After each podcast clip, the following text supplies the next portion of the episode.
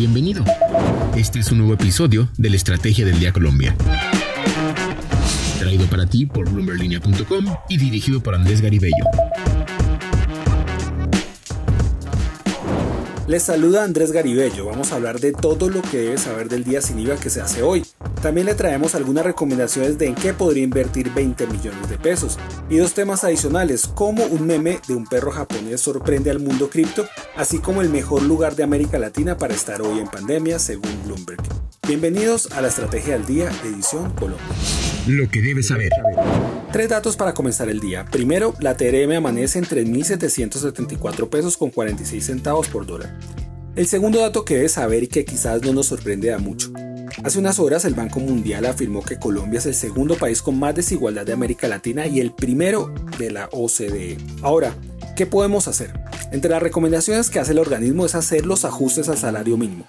Algo relevante cuando estamos cerca y a puertas de empezar dicha discusión. Y en más noticias sobre Colombia, el gerente de EPM Jorge Andrés Carrillo aseguró que no hay espacio para ceder los contratos de Dituango, por lo que el único plan, es decir, el plan A, el plan B y el plan C, de cara a un fallo la Contraloría contra las empresas que están en el proyecto es prorrogar el contrato y hacer una nueva licitación. Parece que hay muy pocas salidas para este tema. Y tercero, Shiba Inu. Dejó de ser solo una de las razas de perros más populares de Japón y se convirtió en el rostro de dos de los tokens de un ecosistema en el que hay vida más allá de Bitcoin y Ethereum. Su capitalización de mercado ya es superior a los 32 mil millones de dólares, la mitad de lo que cuesta hoy Mercado Libre. Y le sumamos a este dato otro dato. Chile es el mejor lugar de América Latina para estar en pandemia, según el índice de Bloomberg, y está entre los 10 del mundo. Colombia, México y Brasil han perdido escalones y se ubican atrás del pelotón. ¿De qué estamos hablando? Llegó el momento, el primer día sin IVA del 2021, el cuarto que se hace en el país.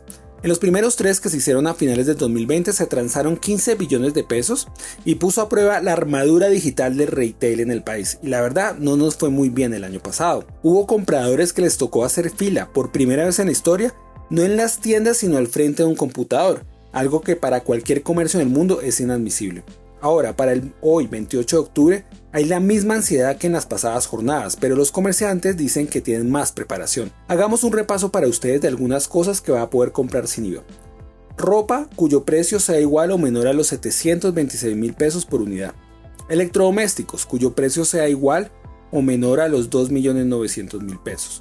Juguetes y juegos que no cuestan más de 363 mil pesos por unidad.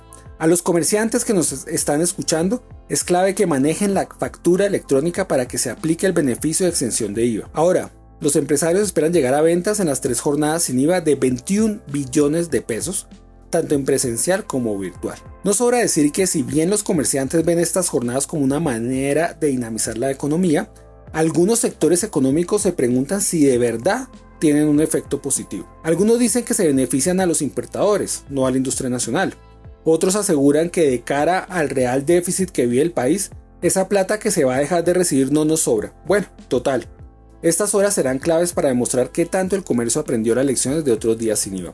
Ahora, algunos consejos. Tenga mucho cuidado en dónde mete su tarjeta de crédito cuando se anime a comprar algo por internet. Y si va a ir presencialmente a establecimientos, acuérdese que aún estamos en pandemia y use tapabocas. Línea de inversión. En línea de inversión, un segmento de la estrategia del día Colombia, Daniel Guerrero de Bloomberg Línea nos presenta lo que hay que saber y analizar al momento de tomar decisiones de en dónde poner el dinero. Esta vez consultamos en qué invertir hoy 20 millones de pesos. Muy buen día, yo soy Daniel Guerrero, el subeditor de Bloomberg Línea en Colombia y hoy nos acompaña Andrés Moreno Jaramillo, él es asesor financiero certificado por el AMB en Colombia y nos va a dar una explicación de qué puede hacer un colombiano que tenga ahorrados 20 millones de pesos y quiera realizar una inversión. Adelante Andrés. Buenos días Daniel, gracias por la invitación. Bueno, una persona que tenga 20 millones de pesos, lo primero que tiene que hacer es determinar su perfil de riesgo. Es decir, la persona puede ser conservadora, querer inversiones conservadoras de corto plazo, sin mucha rentabilidad, pero que de pronto el capital se proteja. También puede ser una persona moderada que de pronto tenga un poco más de plazo y esté dispuesta a asumir un poco más de riesgos y volatilidad en su inversión. O lo tercero es que es una persona de mayor riesgo y pueda asumir más fluctuaciones y mayor volatilidad y asimismo más rentabilidad. Los 20 millones los puede diversificar dependiendo del perfil de riesgo.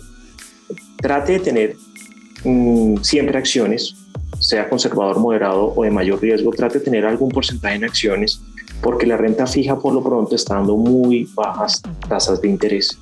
Entonces trate, si es conservador, trate de ponerle un 10% acciones, si es moderado, trate de ponerle un 20 o un 30% acciones y si es de mayor riesgo, enfóquese en acciones. ¿Y en cuáles?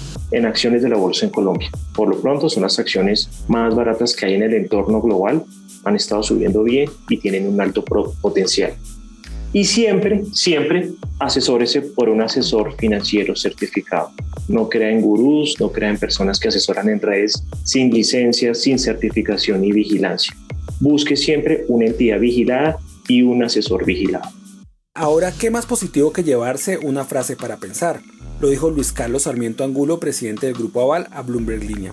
El país debe entender que si no ponemos el bien común delante de los intereses personales, difícilmente saldremos adelante. La mayor enseñanza de la pandemia es que nunca es excesiva la preparación que se haga para eventos impredecibles. ¿Qué opina? Los invito a seguir la mejor información de actualidad economía y negocios en el sitio bloomberglinea.com y en nuestras redes sociales. Regístrese a nuestra newsletter diaria línea de partida. Y si quiere que tratemos algún tema en este podcast, escríbame por Twitter a arroba G4RAN. Y no olvide que acá está la información que une a América Latina. Nos escuchamos mañana. Esta fue la Estrategia del Día Colombia. Dirigido por Andrés Garibello, producido por Arturo Luna y Daniel Hernández. Que tengas buen día.